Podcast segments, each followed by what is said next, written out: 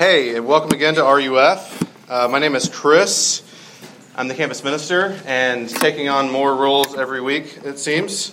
It's really good to see you guys, especially good to see you because we talked about predestination last week, and you didn't all not come back. So I appreciate you guys doing that. It's really good to see you. A special welcome to you if you're a visitor, if this is one of your first times or your first time at RUF. It's our joy to have you. We hope that you find this to be a welcoming, comfortable place, a safe place for you, regardless of where you're at.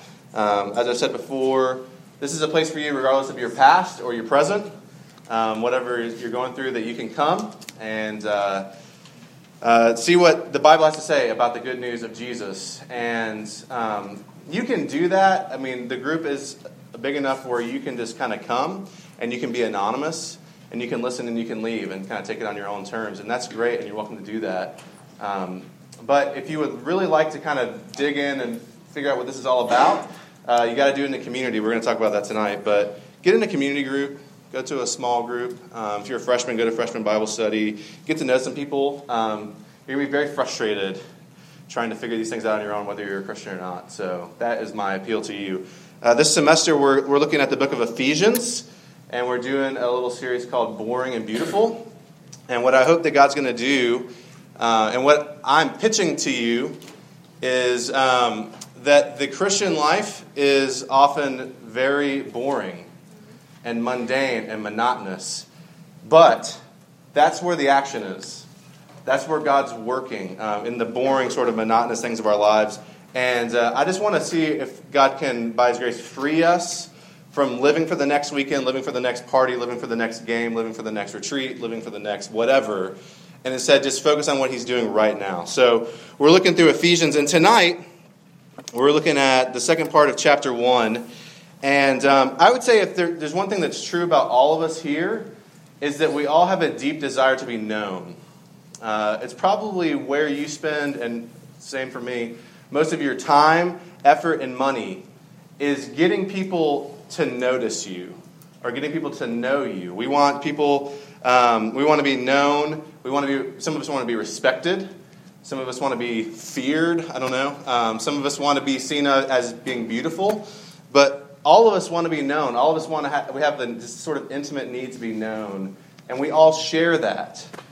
And I think that is one of the byproducts of being created in God's image. Because as we'll see tonight, God wants to be known. He wants you to know Him. The quintessential aspect of life, if you want to know the meaning of life, you might disagree with me on this, but certainly the meaning of the Christian life, and according to the Bible, the meaning of all life, is to know God. That's it. That is the essence of life, is knowing God. So turn with me, if you will, to Ephesians, or look on the screen. Did someone leave this Bible last week and didn't come back? Well, thank you, because I forgot my Bible, and this is very providential. So whoever you are, God bless you. So we're going to be reading Ephesians chapter 1, and starting in the 15th verse. So this is the Word of God, albeit borrowed from some strange person. For this reason... because I have heard of your faith in the Lord Jesus and your love toward all the saints, I do not cease to give thanks for you, remembering you in my prayers, that the God of our Lord Jesus Christ, the Father of glory, may give you the spirit of wisdom and of revelation and the knowledge of Him, having the eyes of your hearts enlightened, that you may know what is the hope to which He has called you, what are the riches of His glorious inheritance in the saints, and what is the immeasurable greatness of His power toward us who believe, according to the working of His great might, that He worked in Christ when He raised Him from the dead and seated Him at His right hand in the heavenly places, far above all rule and authority and power and dominion, and above every name that is named, not only in this age, but also in the one to come. And He put all things under His feet and gave Him as head over all things to the church, which is His body, the fullness of Him who fills all in all. This is God's word. Let's ask for His blessing. Father, we thank you, as we always do, for your word. Lord, every man is a liar. We are all wildly inconsistent, but you're not, and your word is true. And so, oh, Holy Spirit, would you be with us now? We thank you for the reading of your word. Lord, would you bless now even the teaching of it for your glory and for our good. Reveal yourself to us, we pray. In Jesus' name, amen. So, as I said, the sum total of the Christian life is to know God. It's knowing God. That's the point. That's what we're here for. Actually, I would say what every human being is here for is to know God. And Paul is writing, as we saw last week, he's writing to this church in Ephesus and the churches around Ephesus, which is like Turkey now, so sort of southwestern Asia. And he's writing to them, and he's very thankful for them. As he says, for this reason, because I have heard of your faith in the Lord Jesus and your love toward all the saints, I do not cease to give thanks for you. And the reason why he's so excited about them and the reason why he's praying for them all the time is those two things. He says, because I've heard of their faith in the Lord Jesus and your love toward all the saints. And if you're wondering what it means to be a Christian, that is a great summary of what it means to be a Christian. That you believe in the Lord Jesus, and then you exercise love toward all the saints. That is, toward other Christians. You can't have one or the other. It's a two-pronged thing. So, we hear all the time, that it doesn't really matter what you believe as long as you're nice, right? As long as you lead a good life, that's all that matters. Your ideology or your theology or religion, it doesn't really matter as long as you're a good person, right? That's all that anyone cares about, and you commit and you contribute to society. But I think that's actually a pretty naive view of life, because what we believe, our deepest held beliefs, affect how we treat people. It affects how we live our lives, because you can't say, well, as long as you're nice to people, but you have to believe that people have some inherent value, right? That people aren't just there to be used for your own gain. Because, you could believe that people just might be in your way of you achieving the things that you want to achieve, and so therefore they should be neutralized, right? Or maybe that other people are a threat to your way of life or to your community's way of life or your family's way of life, and therefore they should be marginalized, right? Or that certain ethnic or racial groups or genders or ages or abilities, that they're not worthy or they're not equal in society, therefore they should be marginalized. What you believe has a tremendous effect on how you treat people. You have to believe something about people in order to treat them well. You have to believe that people have value. And there's no better place, there's nothing better to believe about people to treat them nicely other than that Jesus Christ died for sinners, that we all have a need in Jesus. So believing in Jesus, I would argue, is the greatest motivator for being nice to people. Because when you approach a person, you never come to them from a higher position than they're in, right? Because you recognize, man, that person's messed up, but I'm messed up, and I need Jesus, and we both need Jesus. Therefore, the playing field is equal. So if you're a Christian and you believe in Jesus, you truly are able to have patience with people and love people, because you recognize we're all screwed up, and we all need Jesus. And so therefore, we can get along. And if you're not a Christian, What's your reason for being nice to people? I'm sure you have one, but is it as good as that? So what we believe determines how we treat people. But on the other hand, you can't just say that you're a Christian and say, I believe in Jesus, but then treat other people in a way that Jesus doesn't treat people. You can't, if you're a believer, have an attitude that says, I believe in Jesus, but people have to earn my respect. I judge people by what they do, and if they don't earn my respect, if they don't act a certain way, I don't treat them well. That is not an option for you if you're a Christian, because that's not how Jesus treats people. Jesus doesn't wait for people to get cleaned up, to get their lives together before he exercises mercy and kindness to them. If he did that, we would all be in a huge mess. So you're not allowed to just say, I'm a Christian, but I wait and let people prove it. That applies to your roommates. That applies to the people in this room that you don't like, the people on this university that you don't like. It applies to your family. But as that sage prophet John Mayer said, of course, love is a verb. And And so you also can't just say that you're a Christian and like sort of say, well, people matter and I love people in a general sort of ethereal, emotional sense, but I don't ever really do anything about it. I don't really, I'm not really involved in the church. I don't really exercise love toward people. That doesn't work either. If you're living in isolation away from other Christians and saying that you love them, you are inherently inconsistent. Now, if you're that person, one of those people I just mentioned, does that mean that you're not a Christian? No, not necessarily. It doesn't necessarily mean that, but what it means is it's time to take a look in the mirror. And I think we could all do that. And he's talking about Christians. So this is like sort of Christian on Christian crime. Like,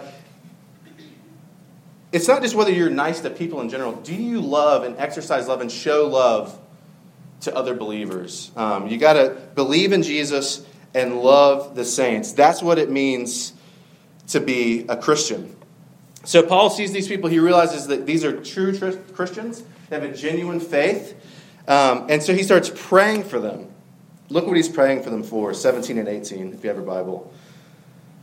He says he remembers them in their prayers, that the God of our Lord Jesus Christ, the Father of glory, may give you the spirit of wisdom and of revelation and the knowledge of him. Paul is praying for these people that are already Christians, that they will know God, that they'll know Jesus. If you're ever wondering, you know, it's like, okay, what does it take to become a Christian? Jesus. Okay, so what do you do after that? Jesus. You know Jesus. You get to know Jesus even better. Because the heart of the Christian faith, no matter what your professor may have told you, is not a precept to be ascribed to. It's not a set of rules to follow. It's not a lifestyle to lead. It's not a grand rule to commit your life to. The very heart of the Christian faith is a person to know. The heart of the Christian faith is a person. And that's pretty amazing if you think about it. The heartbeat of the Christian faith is God wants to know you, God knows you, and God wants you to know him. The King of the universe desires for you to know him. That's his desire. He's a person to be known. Now, probably all of us from personal experience can say that lurking on someone's Facebook page is not a way to get to know someone. It's a great way to see all their pictures over and over and over again, depending on who they are. It's a great way to know their birthday and whether or not they listen to the Avery Brothers, but it's not a way to get to know someone. You can learn something about the person, but you can't say that you really know that person, right? Because in order to know a person, they have to let you in. If you go out on a date with a guy or a girl and they sit across from you at the table the whole time and they say nothing, you will know what hair color they have, what they like to eat, but you won't know them. They have to let you in. That's how God is too.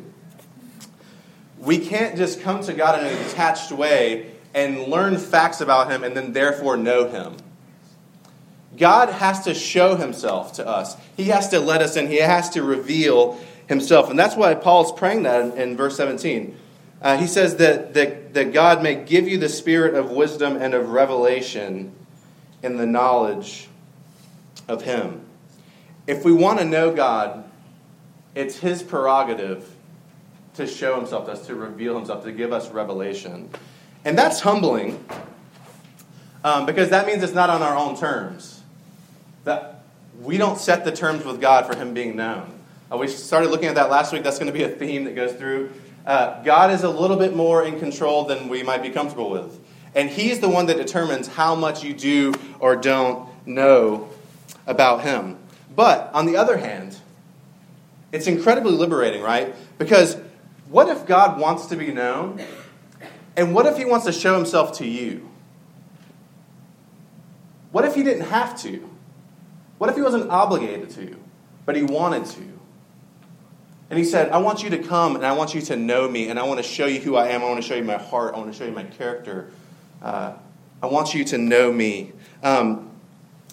What would that do for your insecurity? Maybe if you started to believe, God wants me to know him, That you wouldn't need everybody to like you and approve of you and tell you that you're the best. What if God wanted you to know him? That would free us, wouldn't it? From needing desperately everyone to love us. Because when God shows himself to us, 1 Peter says, that's something that angels long to look at. Something that angels long to look at. Angels are jealous of the access that you have to God if you're a believer. And that's pretty good. So God wants us to know him, and that's a tremendous kindness for him to us. Because after all, we need to know God. We often sort of act and live our lives like knowing God is something, is part of my spiritual life. I have my school life, have my romantic life, have my professional life, and I have my spiritual life. And knowing God fits into the spiritual life category very well, but it doesn't really affect the rest of my life. We don't need God in those other realms, but that couldn't be farther from the truth. J.I. Packer, who is a dear, wonderful theologian with a huge dent in his forehead. I love him. I don't really know why I said that about the dent in his forehead, but he does. I like to think that it's a satellite dish straight to the Holy Spirit. J.I. Packer's the best. He says this: knowing about God is crucially important for the living of our lives. As it would be cruel to an Amazonian tribesman to fly him to London, put him down without explanation in Trafalgar Square and leave him, as one who knew nothing of English or England, to fend for himself, so we are cruel to ourselves if we try to live in this world without knowing about the God whose world it is and who runs it. The world becomes a strange, mad, painful place, and life in it a disappointing and unpleasant business for those who do not know God. Disregard the study of God, and you sentence yourself to stumble and blunder through life blindfold, as it were, with no sense of direction and no understanding of what surrounds you. This way you can waste your life and lose your soul. It's a tremendous kindness to us that God comes and he says, I want you to know me, because knowing him unlocks everything in the world to us. We suddenly know why everything is. We don't know how everything works, but we know why. So God wants us to know him. But what is it that God wants us to know? Verse 18 and 19. He says, I'm praying for you that you'll have the spirit of wisdom and revelation, that you'll know God, having the eyes of your hearts enlightened, that you may know what is the hope to which he has called you, what are the riches of his glorious inheritance in the saints, and what is the immeasurable greatness of his power toward us who believe. So basically what he's saying is what God wants you to know about himself chiefly is the hope that you have, what's the inheritance that you're going to get, and the power. And if you think about it, that's kind of underwhelming, right? Because if you become a Christian, you kind of already know that, right? Because you got to go, okay, so I became a Christian and my hope is that God won't judge me for my sin because of Jesus and that I'll have eternal life. That's my hope. And I'm going to have this inheritance, right? I'm going to get to be with God and go to heaven, right? And that there's a power that's working in me right now. Like, you kind of know that almost day one. And that's kind of the point. The stuff that you need to know to become a Christian is the stuff that you need to know to grow as a Christian. It doesn't change. The music is kind of the same, right? And this is kind of why we're doing this boring and beautiful thing. We're not waiting for something else. We're not waiting for chapter 2, right? Okay, got chapter 1. It's all about the hope and where we're going. And chapter 2 isn't there. It's just chapter 1 and then like a lot of pages for notes after that. Because it's the same material and then it's you fleshing it out and learning more and more and going deeper. I love saying this, but Martin Luther was famous in the 16th century. But his congregation used to always ask him, Pastor, when are we going to do something besides the gospel? When are you going to talk about something besides the gospel? And he would say, well, when you start getting that, then we'll move on. And of course, he did the gospel every single week. Because the basic building blocks that you need to know to grow in knowledge of God, if you're a Christian, you already know them. The things by which we become a Christian is what we use to grow as a Christian. And that's a really good corrective for us. Because we're looking for something exciting. We're looking for some new material, right? We're looking for something original. But Christianity, like, if you're in here because, like, okay, there's more people in this room than some of the other ministries, and so this will be a place for you to be the cool type of Christian, like, you are in for a lifetime of heartache, okay? Because Christianity is inherently not cool. Please, please buy that now before you just spend the next 10 years of your life trying to find a church that's really cool. Christianity is inherently not original. Everything that you need to know as a Christian is inherently derivative. Like somebody already thought that thought before you did.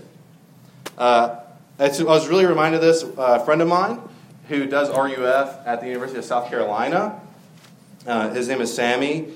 And he had a brief brush with Twitter fame, which is not something that I wish on any of you. If you want to be Twitter famous, just stop now. Don't become Twitter famous. It was nothing but heartache for him. But what happened to him was a really good reminder that Christians aren't original and can't be. He's a pastor, he's a campus minister, and he told jokes on Twitter, and they were really funny. Like, really funny. Like, I miss them every single day. But what he would do is he saw Twitter as sort of like this marketplace of ideas to be exchanged. And so what he would do is if someone made a joke he thought was funny, he would kind of take that same essence and make another joke that was similar to it.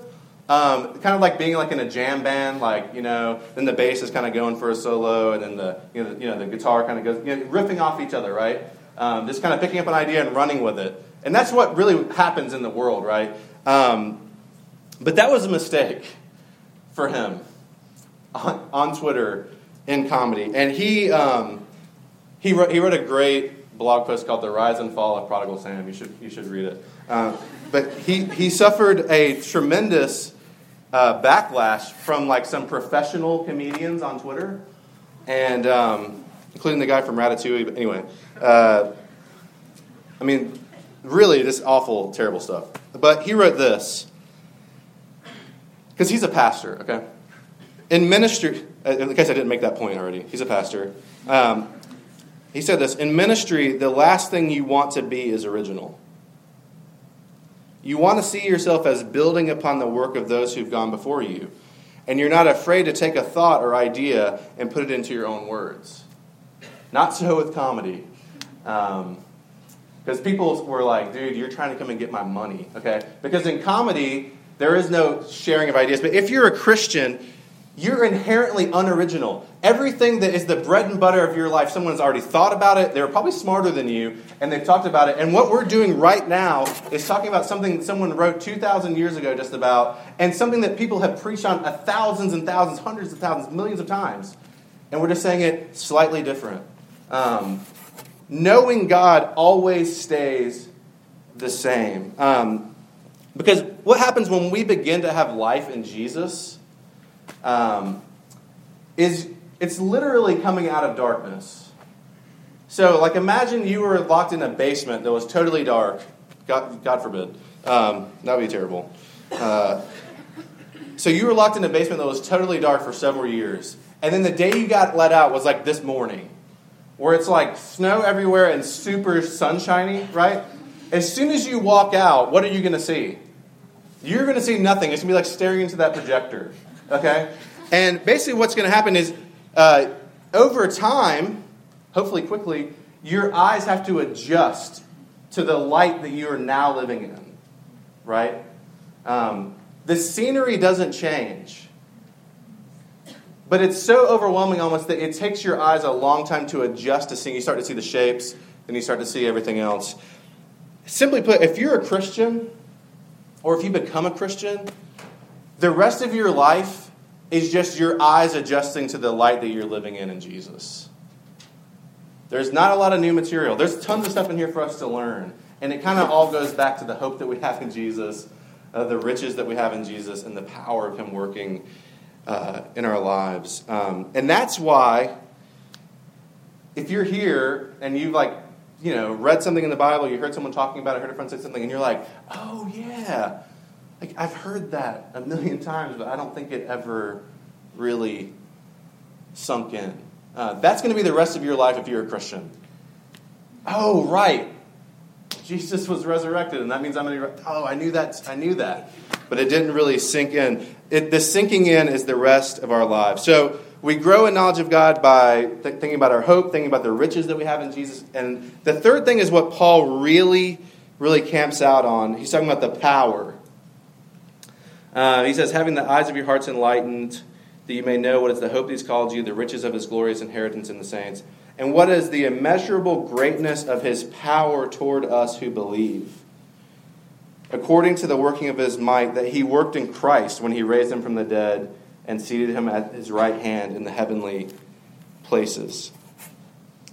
What Paul's saying is the power that is working in your life, if you're a Christian, or if you put your faith in Jesus, is the same thing that made Jesus rise from the dead. And the same thing that took Jesus up into heaven, right? Because that's what God's doing for us.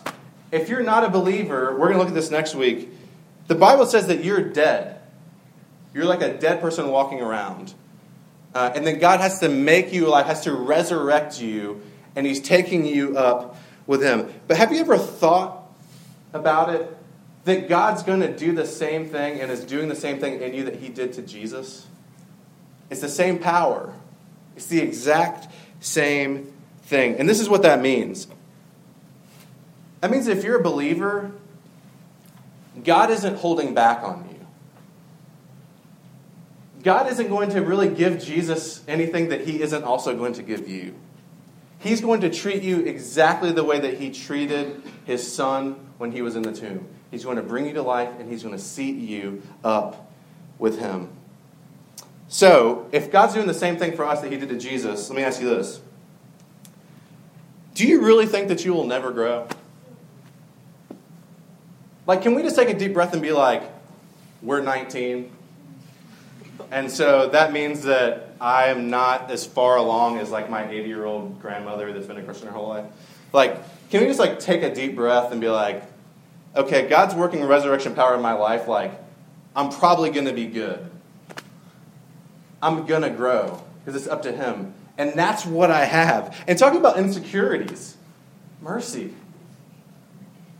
He's going to work that in you. Okay, and if you're not a Christian, and you've come and, you know, you hear this stuff, and you're like, this kind of sounds, because this was me at a point before I became a Christian, like, this stuff sounds pretty good, but I'm afraid.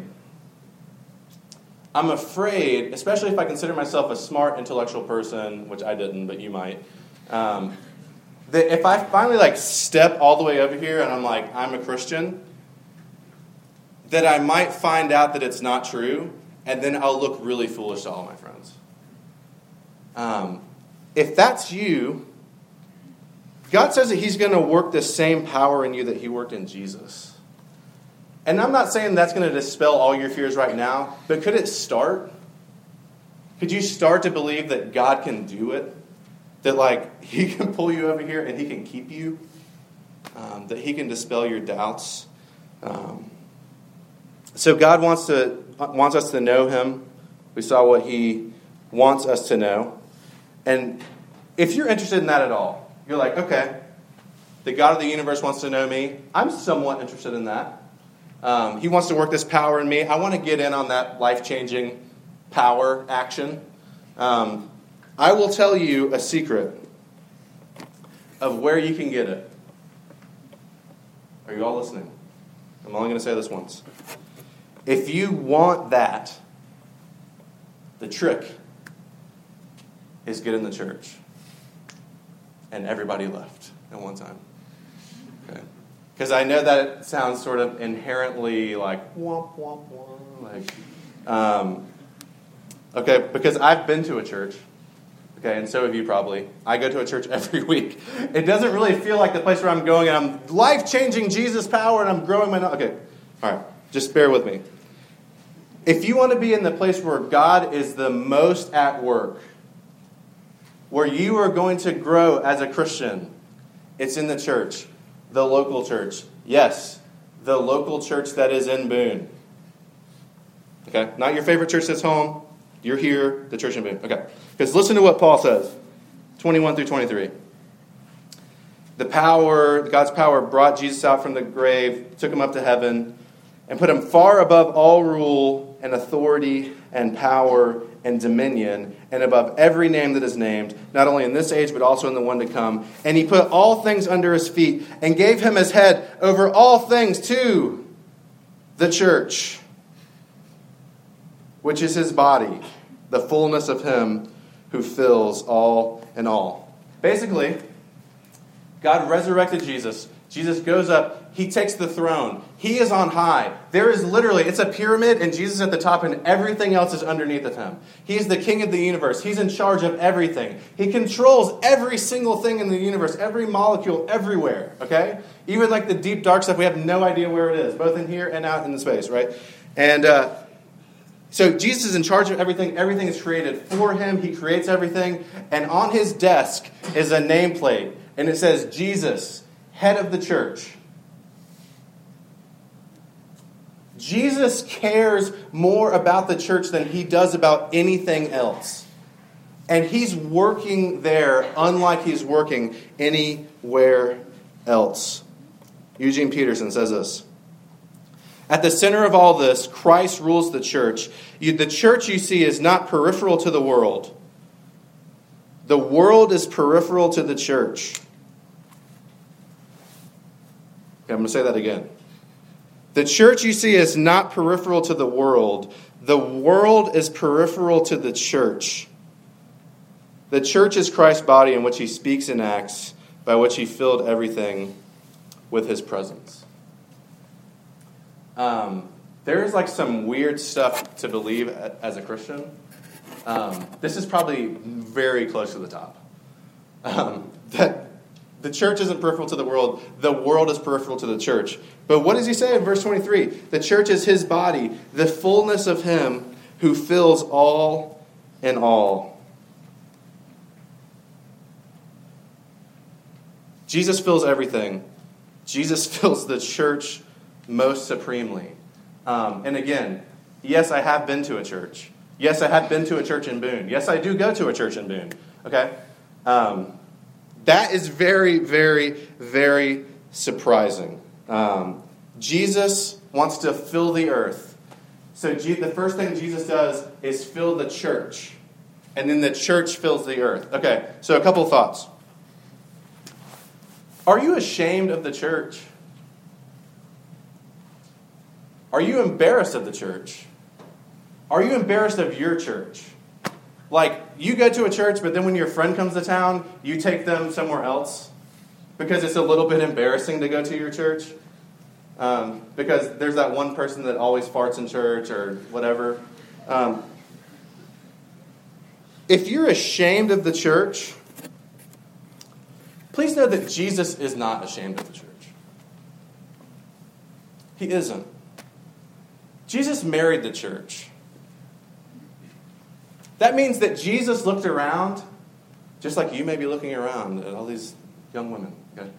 Or young men, mostly young women. And when you look around, you say, I want to pick the cream of the crop. That's what I did. I want to pick the best. Jesus looked around and he said, that church, that's mine. That's my woman. That's my bride. And he takes her around on his arm and he says, everybody look. I'm proud of her. She's not finished. But I love her, and I'm not ashamed of her. So should you be ashamed of her? Jesus isn't ashamed of you. Why are you ashamed of the church? Or are you dismissive of the church? Yeah, well, God's doing all this great stuff, and like this thing happens on Sunday morning. It's mostly boring, and it's mostly just like kind of reading some old text that I don't really care about, and it's dusty, and it's uncomfortable. So, what God's really doing is out there, not really in here. You don't really need the church. Really? It says here, which is his body, the fullness of him who fills all in all. If that's you, whether you're a Christian or you're not, and you just dismiss the church, I would be careful about whose body that you're talking about. Jesus is most intimately active in the church. We're going to play out, kind of tease out what that means as we go, but we'll end with this. We have a wood stove in our house. It's great, because nothing makes you feel like more of a man than like chopping wood and heating your home for your family. It's awesome. It's like the heat source of our house. It works great. It doesn't dry out your sinus. It's great. But the point of a wood fire, of a wood stove, is not necessarily to have like a big roaring flame. It's to have a bunch of like a lot of like burning coals, right? A bunch of embers. That's what really, really heats your house. So sometimes when I open the door to kind of tend the fire, put a log in or whatever, one like little ember will fall out onto the brick of like the fireplace.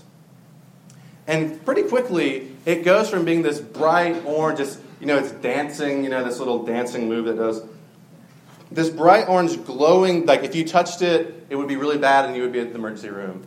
In like a couple of seconds, it becomes very dull as it cools off and it begins to get cold.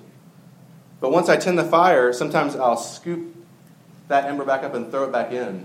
Almost as soon as it's back in, even when it's not touching the fire, it starts to get red again, starts to glow again, starts to get hot again. And it joins with all the other coals in providing heat throughout the entire house. So my question for you is, if you're desperately trying to grow, you're desperately trying to know God, and you find yourself getting colder and more detached, could it be because you see the church as peripheral? I know that's challenging, okay? I know it. Because look, you're 18 to 22, and you're better looking than anyone in the church that you go to, probably, unless you go to the Heart. And, sorry. I only say that because Daniel goes to the Heart, and he's regular looking. So I understand it's challenging. Because there's not a lot of instant payoff. But if you hear me saying one thing tonight, it's this. The sum total of life is knowing God. And the place that God has promised that he will show himself to you and grow you is in the church. Do you believe it? Let's pray. Father, we thank you that you haven't left us alone. Lord, that you want us to grow, that you want us to know you. And Lord, thank you that you do it in the church. Because that's tangible. And that's a real place with real people, with real problems that really need Jesus. And they're not airbrushed and touched up. They don't always say the right thing. Thank you, Lord Jesus, that you call us to be part of that body which you are not ashamed of. Lord, teach us what that means in the coming weeks. And do it for your glory, we pray in Jesus' name. Amen.